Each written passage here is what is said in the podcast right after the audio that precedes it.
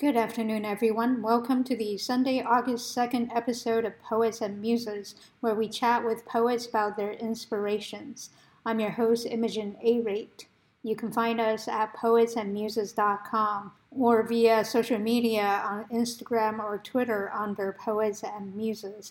You can also subscribe to our weekly newsletter either at poets and muses dot com or at the upper right-hand side of the Poets and Muses SoundCloud page. Now, in addition to poets and muses dot com and our SoundCloud page, you can also listen to the Poets and Muses podcast via Apple Podcasts, Stitcher, or TuneIn. With us today is K L. Crystal Lyons, with whom I will be discussing her poem, The Land and I Are Calling You Home, and I Don't Care Whose Voice Is Louder, and my poem, To the Missing But Not Forgotten. Before we do that, however, I am going to go over some virtual poetry events taking place during the week of August third. On Monday, August third, from four p.m. Eastern Time, Nuijin T V will be hosting the thirteenth of its twenty-episode Nuijin and Wind Carriers Challenge, in which anyone can participate, but only Indigenous youth between eight and twenty-five are eligible for the prizes, which includes a grand prize of a MacBook Pro. You can find out more information and sign up at facebook.com forward slash events forward slash 644-547-309-458-680. Again, that's facebook.com forward slash events forward slash 644-547-309-458-680.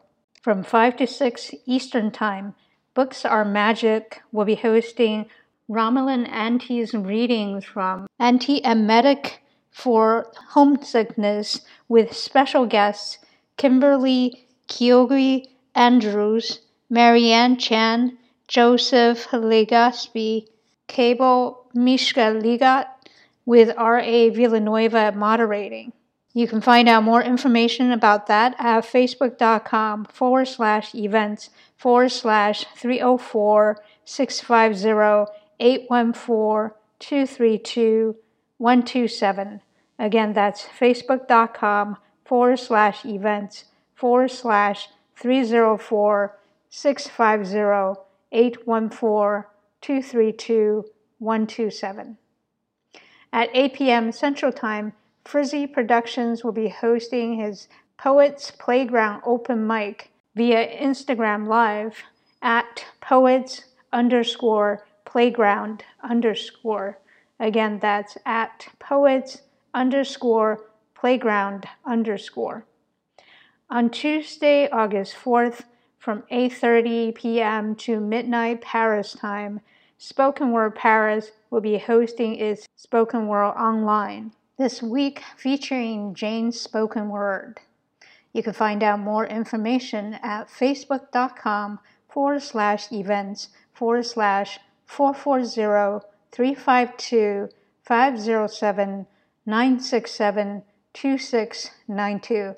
Again, that's at facebook.com forward slash events forward slash 440-352-507-967-2692. From three to five p.m. Eastern Time, Urban Word N Y C will be hosting its first draft open mic for those between the ages of thirteen and twenty-three. It's a virtual writing workshop and open mic series facilitated by Roya Marsh. You can find out more information and register at urbanwordnyc.org forward slash first draft. Again, that's urbanwordnyc.org forward slash first draft.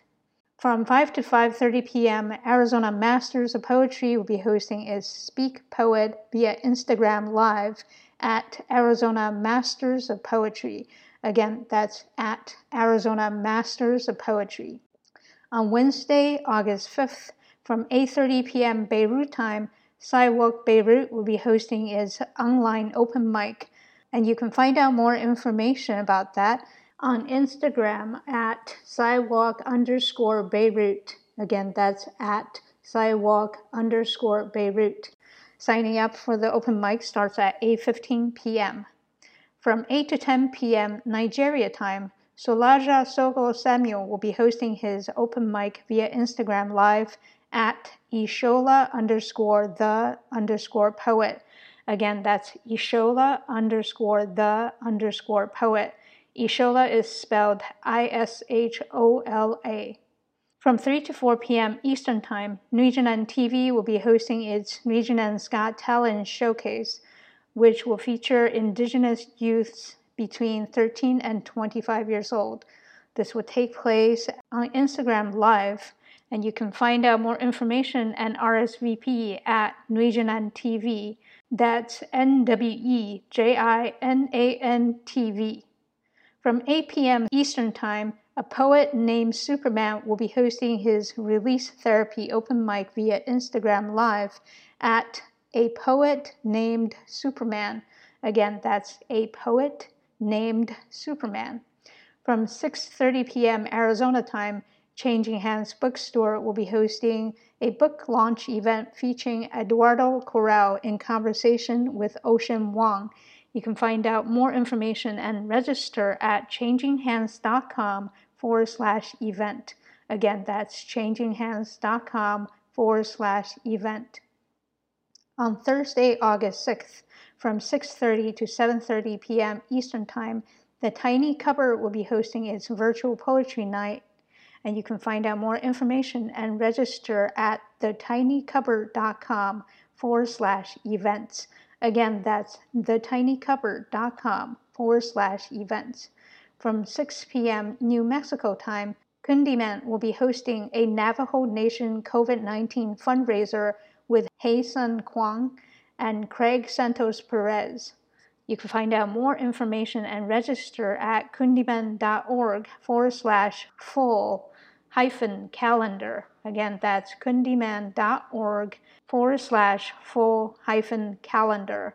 Kundiman is spelled K U N D I M A N. Again, that's K U N D I M A N.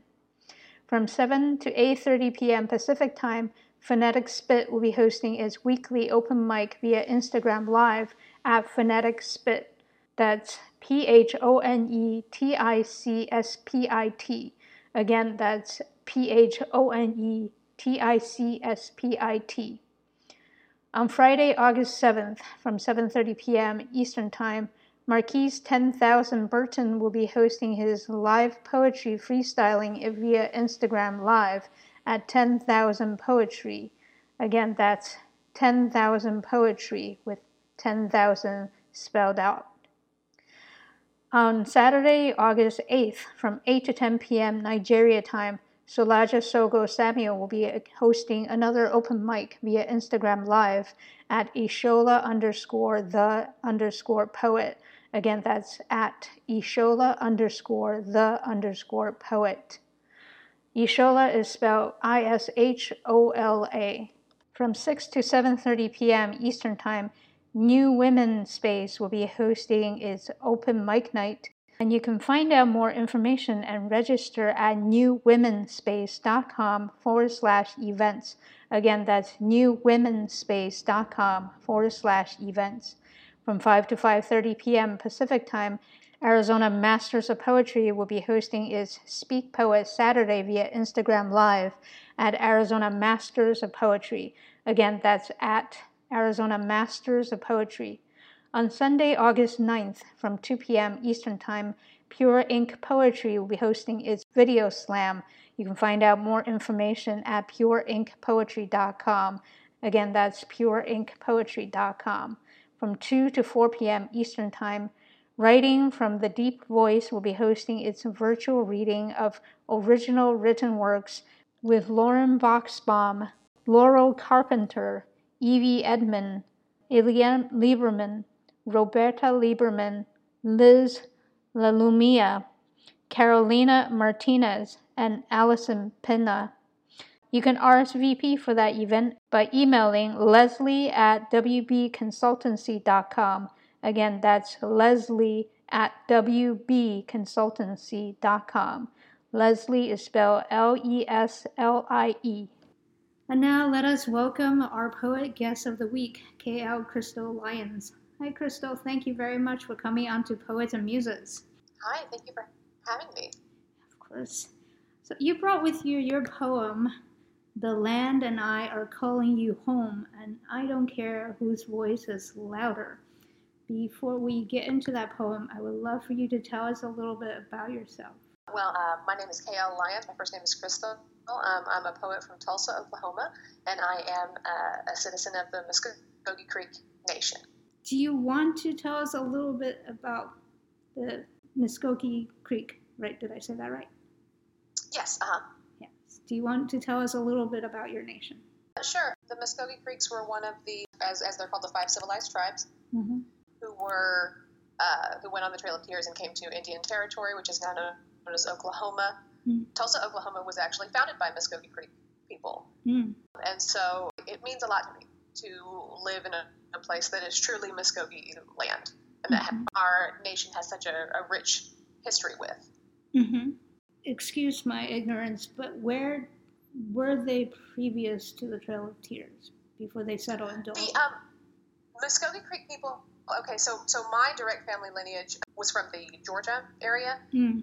The Creeks that actually founded Tulsa, I believe, were actually from Alabama, thereabouts. But so that was kind of the, the sort of uh, southeastern part of of the country is where um, we come from originally. Okay. Over the past few days, you hear Tulsa a lot. One because of the yes. massacre, the other because of yes, yes, Juneteenth, and and that's been interesting too. That's been it's been extremely interesting to see. The Tulsa Race Massacre going from being something that a lot of people, including a lot of Tulsans, really didn't know about, right. to becoming much more common knowledge within just the past year or so. It's it's intriguing for sure. Thank goodness, because it's been too hidden for too long, and everybody needs to know about it. Right, right. I, I imagine your nation would have had some knowledge of it since you've been there for so long, right? I, I'm sure that they do, but that's not something that I personally have in, um, a lot of knowledge about regarding the Muscogee Creeks who were living in Tulsa during the time of the Tulsa Race Massacre. I just kind of know mm-hmm. what my more immediate Tulsa family knows, which is kind of the same thing that everybody is taught in the um, Tulsa public school system. Uh, I went to Booker T. Washington for high school, which is actually in the area that was that was razed to the ground. Mm-hmm. Um, Even going there at the time that I was there in the early two thousands, we did learn about it, mm-hmm. but it was only on a field trip to the Greenwood Cultural Center. It was not part of, say, my Oklahoma history class, mm. and I don't understand why, but I'm glad that's being rectified now. Yeah, yeah, I, I feel the same of what you just said, like um, how it was very little known just a couple of years ago, I would say, as, as Earth. Absolutely, yeah. yeah. So so it's pretty amazing that it's more well-known now, and I'm also glad for that because I come from a little bit of journalism background, so I always want to check my sources. I always try to go to reliable sources. With the internet, you never know what is quote-unquote reliable, but when official sources do not cover parts of American history, it becomes very frustrating in trying to square with what's reliable, you know. and Absolutely. Yeah. Absolutely. It's, there's a lot to sift through, and it can be very frustrating. Yeah. Going back to you and poetry, when did you uh-huh. start yes. uh, writing poetry? From very early on. I think I was in, I've thought about this before, I think I was in second grade. Oh, wow. The yeah. first time I wrote a poem. Mm-hmm. And, um, and then I remember, or, you know, in school they have you write little books with construction paper, and like my book was a poetry book, and like I read Shel Silverstein, and so like poetry for whatever reason really kind of latched onto me mm. early on. Mm. Um, and so then you know you go through your embarrassing teen years writing poetry, and then you try to stop writing poetry because it's embarrassing, and then like you're not able to, and so you know I'm, I'm thirty-six now, and uh, been mm-hmm. been writing poetry a, a lot. I always seem to come back to it, no matter how hard I try to do something else. Right, right. You you used the right word, you know, a very appropriate word, latch on to you. mm-hmm. Yes. Do you remember what you wrote, like the first poem, and what was it about? It was about being sad. So mm-hmm. that it's like a running theme, I think, that also embedded itself very early on. And I, and beyond that, I think I was specifically, so if you're in second grade, you're what, maybe seven-ish? I was just kind of about feeling like no one listened to mm-hmm. me, mm-hmm. which I think is something that children feel a lot, is overlooked, and like that people don't listen to them or take them seriously. Mm-hmm. And uh, that's what, it was not, it was not good. It was not a good poem, and I won't, I don't remember anything of it. I remember a word that does not exist that I made up that put in there, but I remember that that's what it was about. And so it was, I guess, kind of a coping mechanism of mine from very early on. Right, right. Yeah, I, I find that a lot of poets that I speak with, or people who write poems that I speak with, tend to use poetry as a therapeutic tool. Mm-hmm. Absolutely. Yeah. Sounds like you started as a true poet, making up a word and everything. That is truly, you know, very poetic of you. That's true. They say they say that children are sometimes actually very good poets because they haven't bought into all of the rules of language yet. Yes. They're yes. more creative than we are. Yes, it's true. Because as children, we're still testing our boundaries. So. Yeah, um, yeah. Any anything is truly possible when you're a kid. Mm-mm. Yeah. Do you mind reading the poem that you brought? Sure. And uh, we can talk about it. Certainly. Okay. Thank you. This is The Land and I Are Calling You Home, and I Don't Care Whose Voice Is Louder. Chera, don't lose your head. They'll take it from you if they can. It means nothing to them. They don't care. Chera, don't waste your time explaining yourself to them. They are determined to misunderstand, and they will hold everything against you. Chera, forgive me. I've been away, but I thought of you the whole time. It's not enough, but it is what it is. Chera, come home. The land is calling you here. I hear it every morning when I am drinking my coffee, and I am calling you too. Thank you. This poem was published, if you don't mind telling us. Sure. Yeah. This is in Ward's Lit magazine. I believe it's their issue number five. It's a, their native-themed magazine, mm-hmm. full of all indigenous authors. Right, right. Was it written uh, relatively recently? When was it? It was. It was written, I want to say, maybe in February of this year, February or March, not that long ago. No. Wow. Like right before the lockdown. Yeah, yeah, right before lockdown. It probably was February, actually, because I think it was one of the last Sundays I had when my kiddo got to go see their grandma and I got to have the afternoons off. Right, right. Which I think fondly. But yeah. Oh, man. Uh, how are you coping with that? You know, it's uh, it's all right. I'm very fortunate. I have a husband who's able to work remotely from home. I work not not that much since the pandemic began, but once in a while. And um, kiddo is, is at the age where they like uh, Minecraft a lot. So we look at oh, a cool. lot of Minecraft videos, yeah. and uh, and we watch movies together. And we're trying to make the uh, the best of it. Right, right. I know Tulsa is more city, right? Than I don't know. What... Yes, absolutely. Yeah, Tulsa okay. is city. Yeah, we're yeah. city folk. You know, whenever, uh, at least when I think of Oklahoma, I just think of open land. I think of... Yes, absolutely, yeah. Yeah, Oklahoma has a very... I've, I have found that what people, like, kind of imagine Oklahoma to be like and what Oklahoma actually is, it tends to, tends to be quite a bit different. Yeah. And that's fine. I don't know what life is like in a lot of other states either. Right, right. It's sort of one of those things. I think, you know, having... Uh, Broadway show about you probably doesn't help. Yes, no, it doesn't. Yeah, yeah. It's uh, everyone think it's just thinks it's just like the the musical, and it's not quite. Tulsa, I think, is a lovely place to visit under normal circumstances. Now, I don't know when those circumstances might be. They might be two or three years away um, when there's like a COVID vaccine, and and hopefully things are civilly and politically a little better. better than they are now. Fingers crossed for all of us. Right. But um, under normal circumstances, if we ever get anything close to that again, Tulsa's a lovely place. It'll surprise you. Mm, that's good to know. There are lots of parts of the country. I mean, it's such a big country, so... Um, it really is. Yeah. It I, really is. Yeah. I mean, there were how many nations? Native American nations that lived? I mean, I, over five hundred. Right, right. So, so we have to think of it in that context. It's pretty amazing that now we're one nation with a lot of different subcultures. And yes. Yeah, and it's quite interesting. And it's changing all the time, of course. And many of us don't really get to see all of it. So we rely on, unfortunately, whatever... Well, I don't know if we rely on, we just sort of learn through osmosis, and most of the time not yes, through the... Yeah.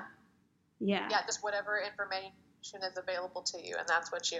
Well, and I think, I mean, in a way, pop culture, media, or storytelling in general um, is so important because, you know, the Tulsa Race Massacre, um, which a lot of people were unfamiliar with up until a few years ago, I feel like it started with some kind of, like, informative, you know, now this, videos...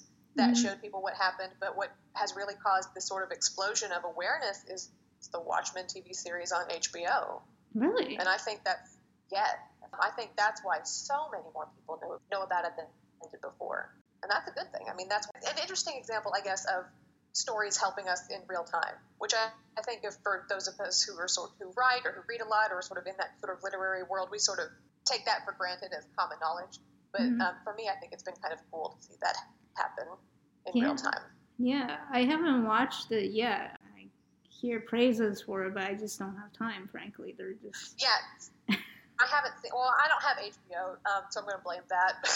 yeah. Uh, but I I have not seen it either. I'm super intrigued, too, and I also love Regina King, who's in the T V series, but, mm. but um, especially with being sort of locked down, and my, my child is six years old, so we don't get to wa- watch T V shows that aren't six-year-old appropriate right. until it's like, you know...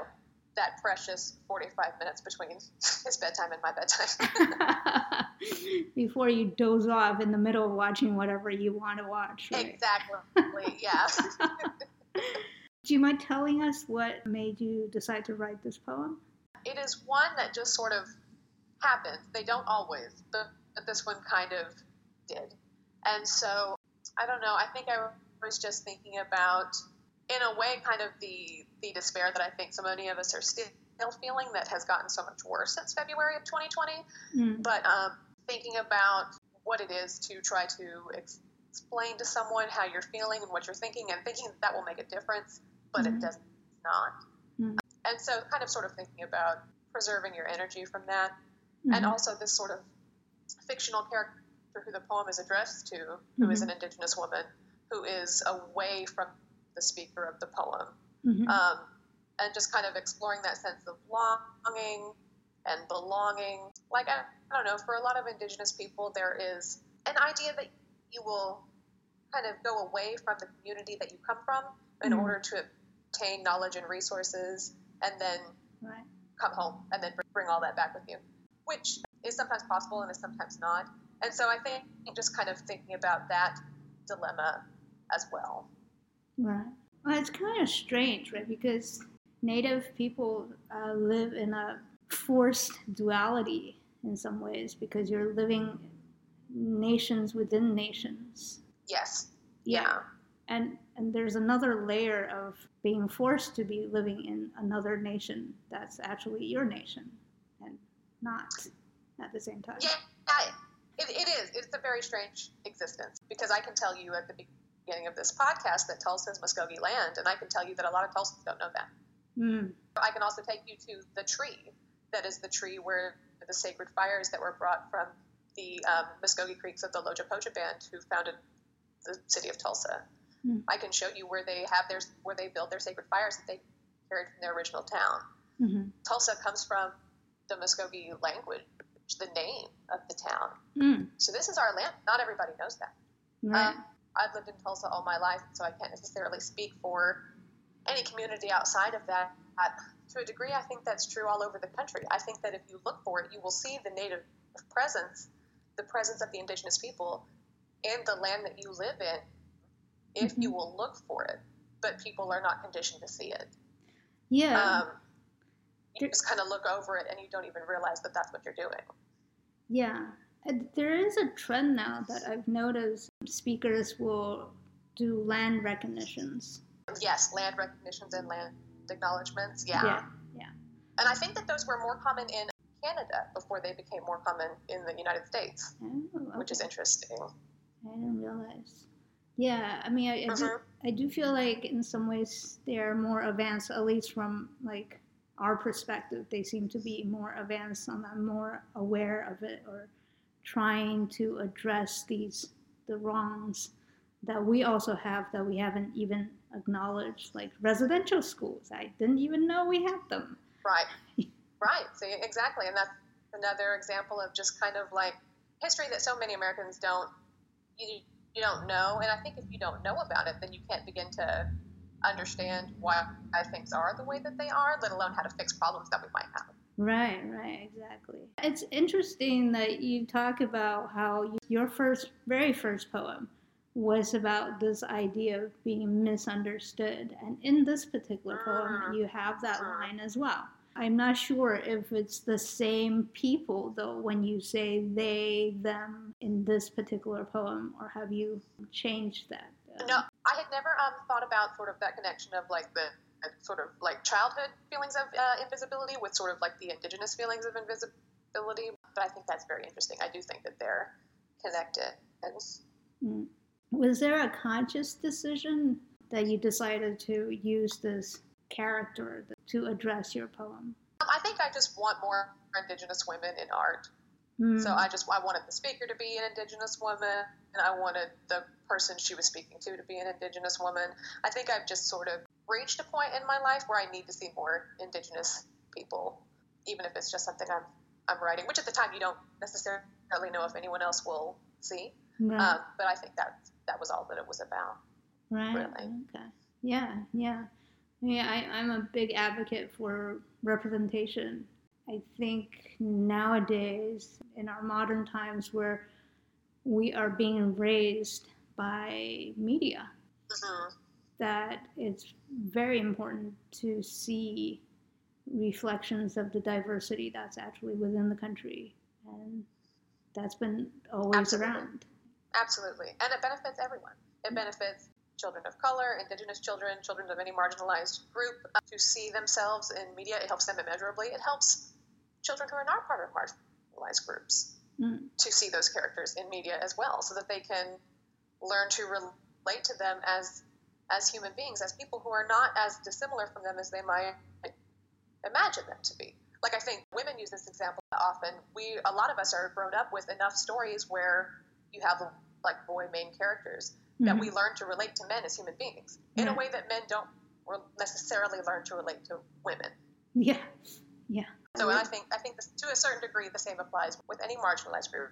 I think it helps all of us, yeah. more representation. Yeah, absolutely. But I, I don't think people from the dominant culture realize that um, as much, because they don't need to, because they're always being represented, even though... Right, maybe... right. It's this kind of, yeah, they don't... It, it is a, a filter that they have, they don't realize is there. Yeah, it's like um, you don't know what you're missing until you ac- actually run into it, basically. Absolutely, yes. And is there a particular meaning associated with the name? No, but it is a name that I only happen to have heard other um, Native women named. Okay. Like, I've heard it in the Cree community and the Cherokee community, and so in, in that way I wanted to make it sort of explicit to at least other people from my other, like, Oklahoma Indians, if you will, um, they would recognize what the name was, even if no one else did. Mm. I send you a poem that your poem yes. kind of reminded me of, which even when I sent it to you, I wasn't sure if this has anything to do with the uh, missing and murdered uh, indigenous women and girls, this issue. I mean, it could have been just a relatives who's moved away, as you said, this, uh-huh. this, uh, immigration, immigration, this dichotomy. But it, it kind of made me think of that as a possibility. I wasn't sure. Mm-hmm. Was that something that came to your mind at all when you wrote this? It was not something that came to mind for me with that particular poem. I mm. have written poems that are, address that a little more directly, at least for me. But I can absolutely see how one might draw that connection. Yeah. Thank you. Thank you for not leaving me hanging. I appreciate that. Because I was just like, I'm not sure. I'm not sure. I'm just going to send it to her. Hopefully she's not offended by it. So I, I appreciate that. That goes back to my original question about this strange dichotomy that indigenous peoples of living here has to deal with. You know, because we only think of immigration as people coming from other nations coming into this uh-huh. country, whereas uh, a lot of people don't even know that Native nations are sovereign nations still. Yes. With, yes. Yeah, that, that is true. There there are a lot of people who don't know that. Yeah. There are a lot of people who don't know that. Yeah. And and in a way, I, I mean, you, you basically have dual citizenship, right? Uh, willingly or I mean, not. Yeah. So yes, yeah, and that, and that that, that duality is, um, I think, a lot more pronounced for some natives than it is for others.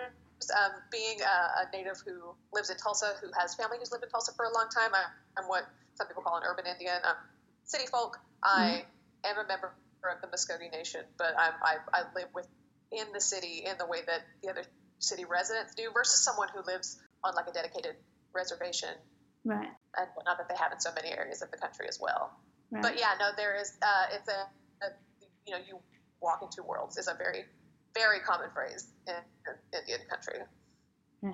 And again, it's really interesting because you have this parallel story with what we commonly think of as immigrants coming to this country in order to find better opportunities, economic, otherwise, um, but I guess more economic, and especially in this case, and then sending money home. Yes, yes. Yeah. That sort of obligation or, or connection to community. Right. That sort of sense of, of, yeah. Yeah. And it's, again, it's so strange to be operating it within this country and then within this country's country. I don't even know how to say it. I don't even know how to describe it. It's so, such a... Sh- I think, I think it's very hard to kind of sort of get your head around whenever it's a new idea. The longer you sit with it, the, the easier it gets. But I, I think it is mind-blowing for people when they're still sort of uh, reckoning with the with the notion. Because I think the thing is, and, and it's not like we're a very large part of the population, but I do think there's a sort of misconception that the Indians are all dead, or basically dead. Yes, yes. And I think when you, you when you realize that we are not, you have to start asking harder questions about why things are the way that they are. Yeah, and, and especially why people are treating you as if you're all dead, which is, mm-hmm. like, very disconcerting. Yes, yeah. They're like, too bad the Indians died. We're like, we're still here. And they're like, sometimes I can still hear their voices. Have you thought about becoming a comedian? You're good. I think poets are funny. Yes. We don't have a reputation for being funny, but poets are some of the funniest people I know. Oh. Yes, yes, it's true. We do tend to write some very funny things, sometimes very bitterly funny, but still funny. Yes, yeah. For me, I just feel like it's hard to verbalize because it's not something that's talked about enough. So we don't have the vocabulary, or at least for somebody who is not living directly in that situation, I don't have to explain it as often as maybe you or somebody else in living in this duality has to. Yes, I think there's a big, big learning curve for people. And I, and I do think it's a matter of vocabulary. It's just a matter of inexperience. You know, I, you know, there are um, a lot of, for example, conversations around, say, cultural appropriation versus cultural appreciation. Mm-hmm. And I think that there has maybe been so much cultural appropriation and so little cultural appreciation with regard to natives that we're not everyone is always sure which is which and what they look like. So I just think it's it's a matter of, you know, sometimes you have to just be uncomfortable a little bit so that we can all sort of figure things out. Pushing through discomfort is a wonderful thing, I think, and it can lead to some marvelous places. Yeah, I think so too, because if we're not uncomfortable, or at least somewhat uncomfortable, then we're not really learning. We're not really grappling with anything new, I think, because... Uh-huh. And we don't want to just always sit with whatever we know, because we know so little anyway. That's true. That's true. And then the older you get, the more pronounced the gap between what you thought was for sure or true and with what becomes common knowledge later. So you, I think we always have to be willing to learn. We ignore that at our own peril for sure. Yeah, yeah.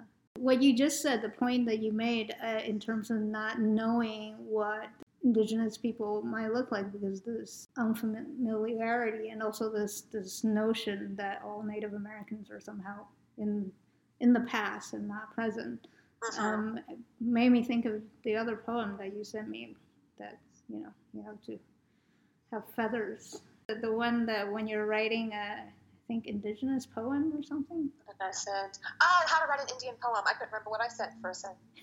How to write an Indian poem. Yes. Yeah. Yes.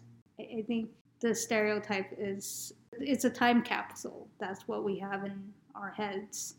And if, if you're not in the full regalia, and also it has to be the regalia that we have in our heads.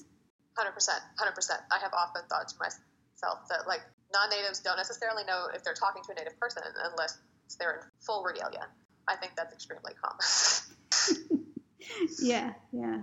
And we don't we don't even know, I, I don't think for non-native people who are not familiar with the native cultures that's in proximity to, to them, the subtle differences. Absolutely. Well, and there are so many nations. I mean, I, I can't tell you the subtle differences between too many of them. I just love our sort of variety and breadth that we take up across the across this whole bit of land. It's very, very cool. It's mm-hmm. very cool. I love nothing more than seeing um, just natives from different nations kind of honoring their heritage and their art and just being around, being contemporary people, because that's what we are. Mm-hmm. Mm-hmm. Am I just imagining things? But I thought there were certain indigenous congresses where different nations still come together, both as a supportive network and, and also just as a cultural exchange or something? There is, and I don't know if this is what you're talking about or not, and I'm not necessarily an expert, there's a Gathering of Nations, which is like a like a huge powwow mm-hmm. that happens in the Southwest. It's a very big deal. And then, of course, we each, in terms of like governmentally, I'm not sure what different like coalitions might necessarily exist or whatnot. Like my grandfather, he's in a position where he travels to, that connects all Native American uh, Christian churches in North America, in the U S and Canada. Oh. So there are organizations like that that I know of off the top of my head, but there could easily be so much more. There's so much going on, and I'm just, I'm just a dumb poet. I don't know. Sorry, I'm just clutching onto you for knowledge here, basically, because uh, I don't, I, it's, again, there's a lot of different sources out there, and you, there's a lot, yeah. yeah. There's a lot to learn. It can be very, very exciting. Yeah, yeah. It is, it is very exciting. At the same time, again, it goes back to this reliability thing. You're, you just, like, you don't know what's what because, mm-hmm. I mean, even mm-hmm. if you were to trust U S government sources, there's the um, sort of arbitrary, it looks like arbitrary standards as to who can be, uh, which nations can be a recognized band of...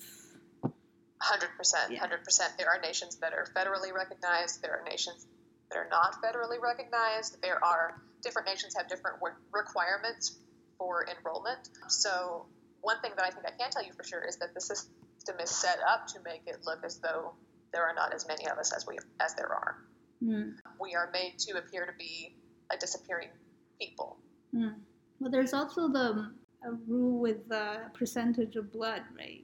Yes, uh, Blood Quantum, and different um, and different nations have different requirements for that, where, you know, some have where you have to have X number of percentage in order to enroll with that nation. A lot of nations, like the Creek Nation, if you're enrolled in the Creek Nation, but you also have the Muscogee Creek Nation, that is. Um, mm-hmm. But if you're also a descendant from other tribes, you cannot enroll with those tribes. Mm-hmm. And so that affects what your Blood Quantum is listed as. There's a lot of rules that go into it that, again, seem like they're sort of maybe... designed to get the numbers down as low as possible. It's frustrating. It must be frustrating because other people can just be. Yes. Yeah. It's very strange to, I think, have like sort of status cards to prove if you are what race you are or not. There are people who claim to be Native when there aren't. yeah. And um, I think that is particularly harmful when you consider that there are people who have been disconnected from Native families and their Native culture it makes it even harder for them to try to trace those roots back, because there are so many people who have lied about it along the way. Mm. There's a lot more that goes into reconnecting now, where I think a lot of people would love to just be able to welcome relatives home without having to ask so many questions mm. and go through so much. But I think people feel like they're just not able to, mm. because there are so many people just kind of, I don't know, trying to lay claim to heritage or culture that isn't theirs. And it's, it's, um, it's a tough thing to go through. Mm-hmm. It makes you both kind of suspicious, right? And guarded. And exactly. And, exactly. And also, I always thought of it, it like, I, and I'm not the first uh, indigenous writer or person to talk of it this way, but it's like zombies. It's like zombie apocalypse. There's even a, a movie called, called Blood Quantum that's a native movie about a zombie apocalypse, oh. which I haven't seen yet. I will. Well, but um, I always think of it as like, what if you were raised by, by zombies yeah. and you're not a zombie, but you're trying to get into the human camp and they won't let you in because you act like a damn zombie. Like, how right. are, you know what I mean? Like, you can't blame them for wanting to keep themselves safe. Mm-hmm. But, at, you know, but at the same time, it, it's, it's a lovely place as well. So those are, that, that's one thing that um, some of our Native people get to go through in a contemporary fun. setting. So much fun. Mm-hmm. Oh my God. Going back to your poem. Yes. I, I don't know if you had all these subjects in mind when you wrote it, because you talk about, again, you talk about this idea of having to go to, I guess, onto non-native land or more prosperous areas of, of the country too, in order to have the opportunities and feeling this disconnection. So I don't, I don't know how what we just talked about, which is a lot of stuff, kind of feed into all of that.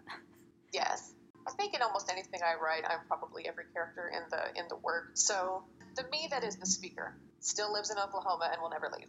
Mm-hmm. Um, this is my home, homeland. This is where my people come from. Mm-hmm. There are things that other places have to offer, but I can't leave Oklahoma. That's just how it is. Mm-hmm. The person that the poem is addressed to is maybe me when I was younger, when I did want to leave, mm-hmm. and other people I know who have left. Mm-hmm. Um, I think people of all kinds of backgrounds, for whatever reason, you go through something where you just have to leave home. Mm-hmm. And for whatever reason, you just can't come back. Mm-hmm. Um, so in a way, it's kind of, I don't know, maybe me sort of sending love to the natives who have left their communities, who are not able to go home. Mm-hmm. In a way, it's me sending love to them, because they are important too, mm-hmm. and and they deserve to have whatever kind of life it is that they need to pursue to to prosper. Mm-hmm. So yeah, I really like this poem and just enjoy reading it because it's so atmospheric. I, like the coffee, you can sort of see it happening. You know, like having your morning routine. And as you're having your morning routine, somebody who's near and dear to your heart is basically coming through at the same time. It's your wake-up yes. thought.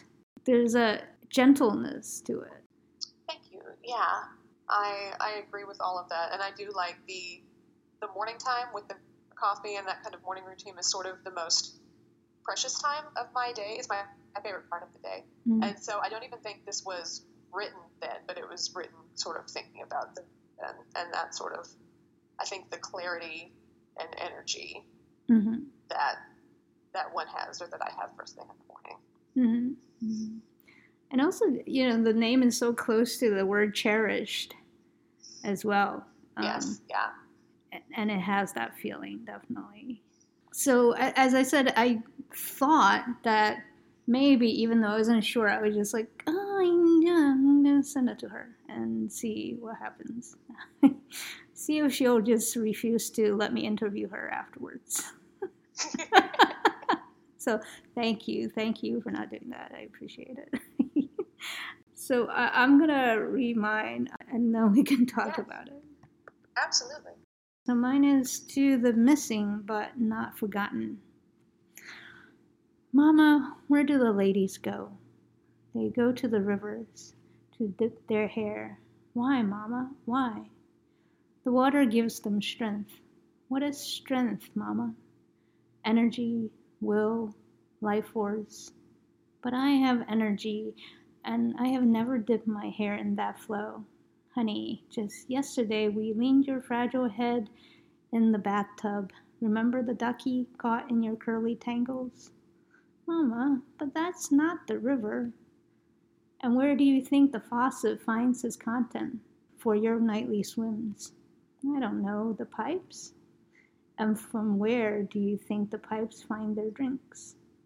Can we go to the rivers, Mama? One day, we all will. For now, let me hold you in my embrace a tad longer. The rivers give as the ladies exchange their songs, comedic or tragic, to carry their stories to our tables. Our tables? The faucet and pipes empty their vessels to fill our mugs and cups. The glass that touches your still innocent lips feeds their biographies into our bodies, longing for contact with a universe seeming out of reach, but always with us, a silent companion. Always, always. I like that. Thank you. Based on your question from earlier, is so were you thinking about missing or murdered women when you wrote your poem? Yes, actually, this is a poem that's dedicated to that particular subject. I have, yes, uh-huh. I have found out prior to my writing this that Arizona was one of the top states that has one of the most number of uh, these cases. Uh, I just uh-huh. went through the Urban Indian Health Institute's report, twenty eighteen report, and Arizona has the third largest number in terms of states of, of these cases. Uh, really? Yeah, and unfortunately, Oklahoma is ranked tenth. Mm-hmm. Amazingly enough, they weren't even able to survey all of the U S. They were only able to do a portion, survey a portion of the U S. So it's kind of my way with whatever knowledge I have. I mean, you, you see this where mixed metaphors of somewhat yes. of the Western mythology and then somewhat of some of the things that we hear that's flowing into contemporary discussion of what's important to Native Americans, especially in terms of water because yes. land use and such. Yes, absolutely. The, absolutely. Yeah. This is not autobiographical. Right. If I have a kid, I don't think she would have curly tangles. So you never know. Genetics is weird, but, but most likely not. So it's it's an entirely imagined scenario of just how a mother would explain something that's so incredibly tragic to her child in the best possible way that she can explain it mm-hmm. without having the actual knowledge. Right, right. Some of the things I liked about the poem are sort of just the, it's the relationship of the mother to the child. Mm-hmm. It's the relationship of the women to the water. Mm-hmm. It's also the relationship of the child to womanhood mm-hmm. and where where that sort of future is possible. And, and so I think that is a, those are qualities that I really liked about the poem that also kind of give it sort of um kind of a haunting quality if you think about that. Because if the child is a is a girl, she could be looking at what the future holds for her as well and what mother wants to explain that so early either. Right, right. I mean, that's why... You know, when, when she was saying, can we go to the rivers as an innocent child might, you know. Right. One, one day we all will. I love that. Yeah. Yeah. There is both a fear and a protectiveness from the mother in that. Yeah. Thank you. I don't know when you when you got it, what you thought about it. I don't know if, if it was clear, if it was about that, the missing and murdered Indigenous women and girls. My first reading, I really like, just thought about the mother and child in the water. Um, but when I, again, especially just kind of like noticing the title, I was like, ah. Which I like poems that are like that. I think that poems should, you should unearth a little bit more each time you read them. I think that's part of the the appeal, for me anyway. Mm. Yeah, I, I feel the same about yours. Like the first time I read it, I was like, huh. I kept wondering if it had that element to it. At the same time, it didn't feel, there's a sadness, but not not the sense of a tragic sadness to it. Yes. Yeah. Yeah. There is, there is a, it's some, someone missing someone, but not because they're gone from ever, forever. They're just gone from home. Right. Right. So I just thought, huh, okay. That's why I didn't, I didn't want to send my, I, I did write another poem that's more explicit that I wrote on the fifth of May specifically to commemorate the day of of acknowledgement for that this year. So I wanted to send something that has, again, that certain ambiguity that's similar to yours, and it also has a certain tenderness to it. Yes, yes, I like that a lot. I'm not sure if it has similarities in terms of the not being, I mean, there is an element of misunderstanding that our both mm-hmm. our poems share, but like in terms of who's misunderstanding who is a bit different, because yours definitely has this set of this dichotomy between this character that you're trying to call home and mm-hmm. and the outside world. There is this divide, whereas in mine the misunderstanding is more inbuilt in terms of how the mother is trying to bridge her maybe lack of understanding of the cultures that she's trying to convey to her daughter. Yes, yeah, maybe maybe both sort of trying to explain something that they don't themselves necessarily have the words for just yet. Right, right. Sort of like what I was trying to do with this immigration, immigra- immigration. It's like, oh yeah, how do you? it's, it's, yeah. You had talked about previously about how you do respect, uh, obviously, people who do need to leave for whatever their reasons may be. Um, yes, uh-huh. At the same time, in your second stanza, you're saying there's some definitiveness of it. It's like you you took a, you made a conclusion that it would be a waste of their time to try to, I guess, blend in or something, or try to try to fit in. There seemed to be a, a slight revolt against that idea. Yeah.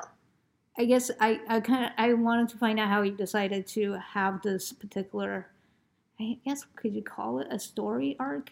I guess, I guess so. I think you're right. I think the speaker is sort of acknowledging why Chera has, has gone away. Um, and at the same time sort of imploring them to come home anyway.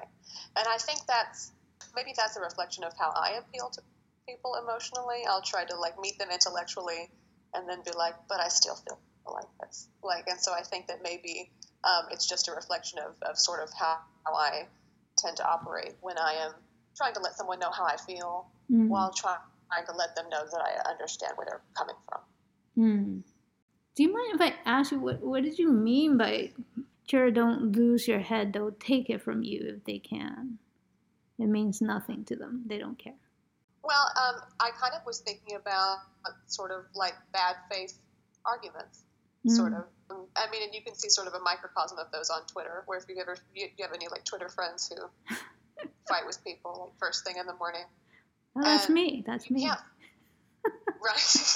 and um, and some people need to be fought with, but. Some I definitely have days where I'm like, man, you can't fight everybody. Like, you have to leave, like, some of your energy for yourself. Mm. Like, all those people are out to do is take from you. Mm. Um, and so, yeah, I think it's about recognizing when whatever that sort of impulse that's within you is whenever you're losing something instead of gaining. Mm. Yeah. It felt very much like, especially in the in the two... beginning stanzas, it felt very much like you were talking to your alter ego. Mm-hmm. And later on in the second half of the poem, it's m- much more of a separation. I don't know if you felt the same thing when you were writing that. I could see that. I could see that. It's a really interesting character. I mean, she she definitely seems real. I mean, if you didn't tell me she wasn't real, I wouldn't have guessed that. That's neat. Character's very important to me in all of my writing. It doesn't come up in poetry as often um, as it does in, in like narrative writing. So that is very cool to hear, actually. Yeah. What else do you write? I've always journaled for the most part my whole life, and I am attempting to write short stories. It's still very much an ongoing process, but um, I am trying to, uh, I'm actively trying to stretch those muscles mm. more. Mm. Yeah. I mean, this definitely has a short story narrative feel to it. When I read this, I'm sort of like, what's the backstory? What's going on with Shira? Who is Shira? Like, tell me more. Are you planning to write a companion short story to this? Oh, no, I had never planned to do that. I mean, maybe I will after our conversation. That's a neat idea. But it had not um, it had not occurred to me previously. Uh-uh. Yeah, I'm, I'm very curious about Shira now. Even though knowing, now knowing that she's not real still, I'm just like, but tell me her backstory. What's, what's going on with Shira? Yeah, she's she's a fascinating character. Because you drop all these hints about this character, and you're like, Shira, forgive me. I'm like, why? What did what did you do?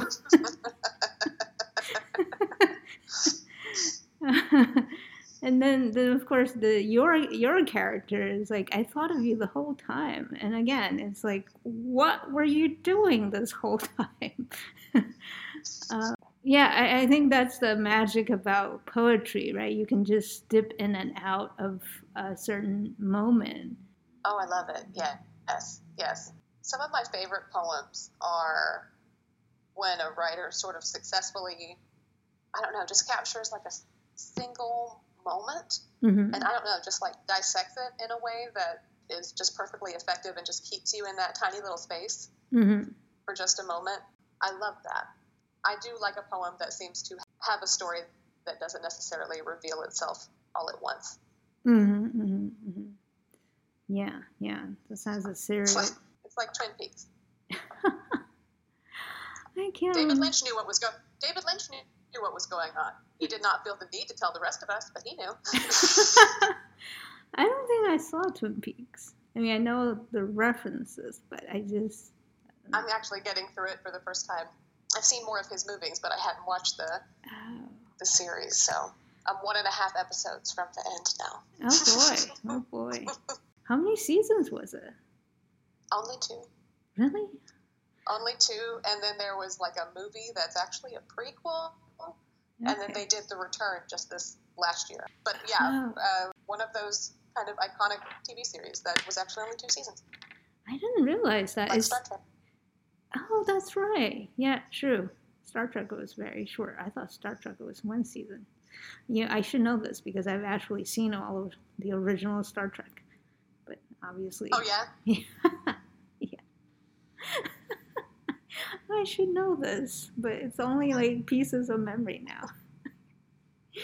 Yeah, I should I should probably write like a s- series of poems based on my memory of Star Trek. It'll probably drive some Trekkie you nuts. Should. Yes, you definitely should. You should definitely do that. Oh my god. Yeah. I'm going to I'm going to have a mob coming after me. Surely not, no. So this is this is just its own poem. It doesn't it's not part of a series. It's not there's no No, yeah. yeah it's a as, as for right now. It's a, a standalone piece. Okay. Yeah, I need more seasons of this. I, I need Shara's backstory. I need your backstory. This is... Well, that, that certainly gives me something to think about when the next time I'm sitting down being like, I don't know what to write today. Yeah, yeah. That's probably what I'll come back to. Please. It, it really is fascinating. I do, like, wonder, because, you know, part of asking questions is about, in a way, it, it's sort of like politely asking, what other thing is about this? What is going on about this? I want to know more. I mean, it it definitely begs a lot of curiosity because there is so much of it that's like, yeah, because it's very much like the scene that you set up. That you have your morning coffee and this thought kind of just, this persistent thought just comes into your head. Not so much invading it, but um, still it won't leave you be. Yeah. So that's that's why I'm like, hmm, what about her? What else is going on with her? Um, well, that's another, I, I thought that was the kind of the uh, fun premise of this podcast is usually you read a poem and it does leave you with questions and you just get to sit with those.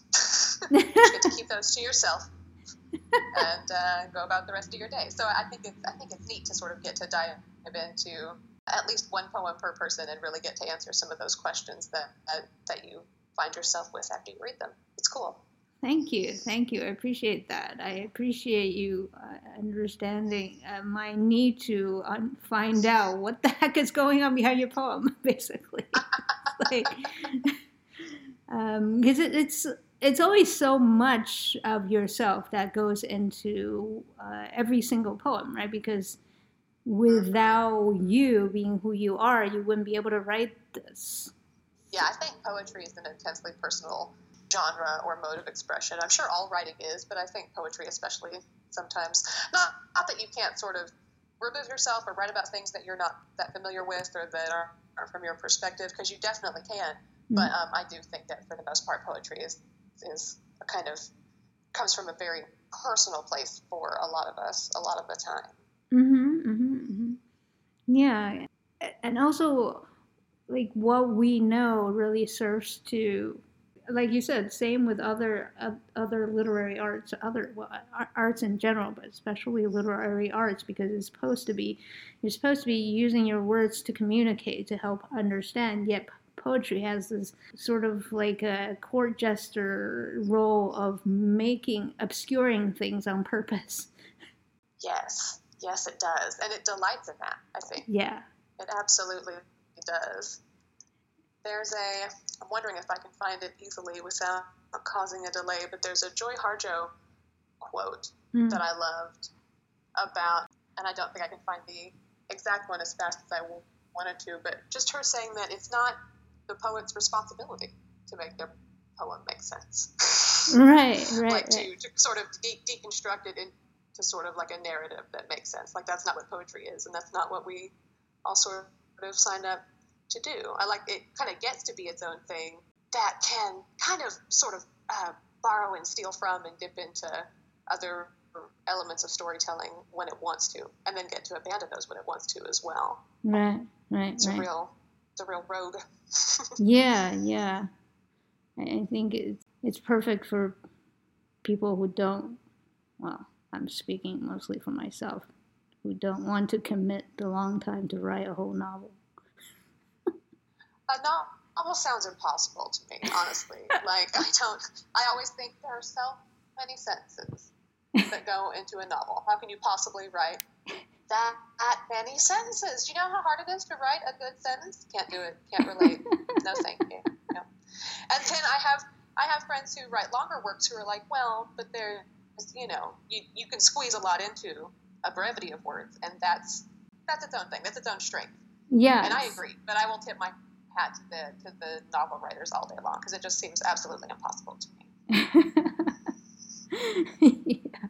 yeah, it definitely, definitely feels that way, and and you know you, you have to keep so much of it. Like constructing a world, it's a lot of responsibility. Oh my God! Yeah, yeah. You have to you have to keep notes about all of your world building and who was who and family trees and. My, I don't think my brain is set up that way. Even with help, even with notes and outlines, I just can't can't even imagine. Yeah, yeah. I mean, I suppose that's why there's so much really bad writing out there. Yeah, but that's okay. We all, all we all write bad sometimes. sometimes, sometimes bad writing is the first step on the way to good writing. Yes, yes. I'm less forgiving though. I'm like, because I'm maybe it's because I'm a slow reader. I'm just like, you just made me invest this much time in your damn book, and it sucked. I just, now I used to be, I used to be team. If I started a book, I would finish it no matter what, and I'm not that way at all anymore. um, I will give up on a book fairly quickly if I if I lose faith that it's gonna gonna pick up for me. um, there's just too many books. There's just too many things to read. You can't waste time with the stuff that, that isn't working. Gotta move on. Yeah, it's true. It's true. It's more like a relationship. Like uh, yes, see, exactly. That sort of uh, what is it? Sunk cost fallacy. Yes. Like I've already spent so much time on it that now I have to. You know, you can stop right there. Yes, yes, yes. You definitely should just like take your losses and be like, that's it. You don't. Yeah, you it's don't okay. It's, it's an okay thing to do. Absolutely. Yeah. You'll feel better for it, most likely. yeah, I, th- I think for me, I would just always wonder. I'm like, well, if I just did this, what would have happened? Oh, man. That's why I need to have, like, eternal life. I need all the time in oh, the world to make all the mistakes I want.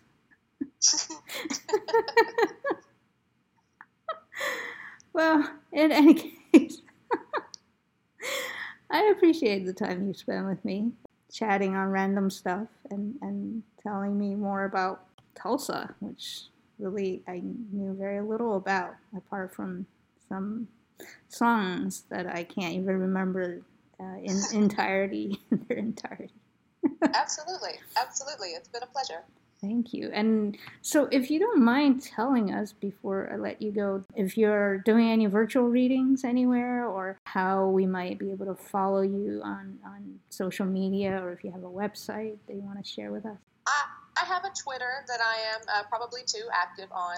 So you can, uh, that's the e- easiest place to find me right now. Um, I am at uh, Dystopia Loon. So it's D Y S T O P I A L L O. Oh, and kind of like Dystopia and Balloon shoved mm-hmm. together. And that's the easiest way to find me. I had some poems out in Boys Lit Mag um, at the end of April this year, mm-hmm. and I'll have some more work coming out in uh, Anomaly Lit Mag later this year. Okay, wonderful, wonderful. Thank you again, really, for, for your time. Really appreciate it. Absolutely. Thank you for having me. It's been fun. Cool. As always, you can find us at poets and muses dot com as well as on Instagram and Twitter under Poets and Muses. You can also subscribe to our weekly newsletter either at poets and muses dot com or at the upper right-hand side of the Poets and Muses SoundCloud page. Now, in addition to the Poets and Muses website and SoundCloud page, you can also listen to the Poets and Muses podcast on Apple Podcasts, TuneIn, or Stitcher. I'm your host, Imogen A. Rate. Thank you very much for listening. I hope you have a safe and healthy week, and I look forward to bringing you another episode next Sunday.